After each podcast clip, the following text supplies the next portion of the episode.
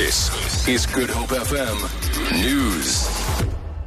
Good afternoon. Four people have been killed on Western Cape Road since the start of the long weekend. Provincial Traffic Chief Kenny Africa says 36 motorists were also arrested at various roadblocks. Africa says 30 of the motorists were nabbed for drunk driving.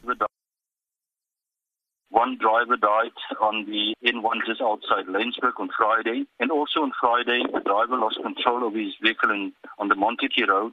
And one person in that vehicle also got killed. Then Saturday morning, very early, a taxi driver lost control of his vehicle and one occupant in the taxi also died. Early this morning, a hit and run on the N2 at Grabouw, where a pedestrian was knocked down. Eskom has embarked on a major maintenance campaign over the Easter weekend to ensure there is no load shedding in winter.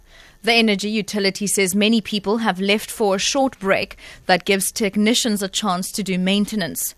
Eskom spokesperson Khulu Phasiwe says electricity outages in parts of the East Rand are not related to load shedding. He says South Africa has had no load shedding for the last seven months. The DA has called on Police Minister Nathi Nhleko to urgently activate Narcotics Enforcement Bureau units. This follows reports of a surge in drug related deaths in KwaMashu outside Durban. At least four youths have died. President Jacob Zuma announced the establishment of the unit in his State of the Nation address last month.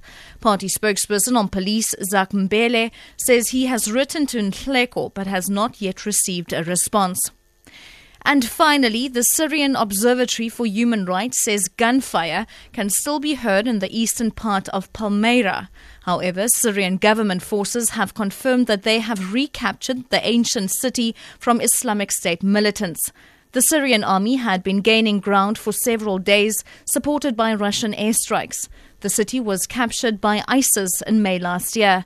The BBC's Sebastian Usher reports. The Syrian government and Russian air power threw their full force behind the three week offensive. The battle for Palmyra may not quite be over, but reports suggest that IS militants who've survived the onslaught have mostly pulled out of the city. The world focus on Palmyra, fueled by concern over the spectacular ancient ruins on its outskirts, means that this is a major propaganda coup for President Assad and Russia, as well as an important strategic victory. The Syrian Army General Command says it shows that the army and its friends are the only force capable of combating and eradicating terrorism. For Good Hope FM News, I'm Sherlyn Barnes.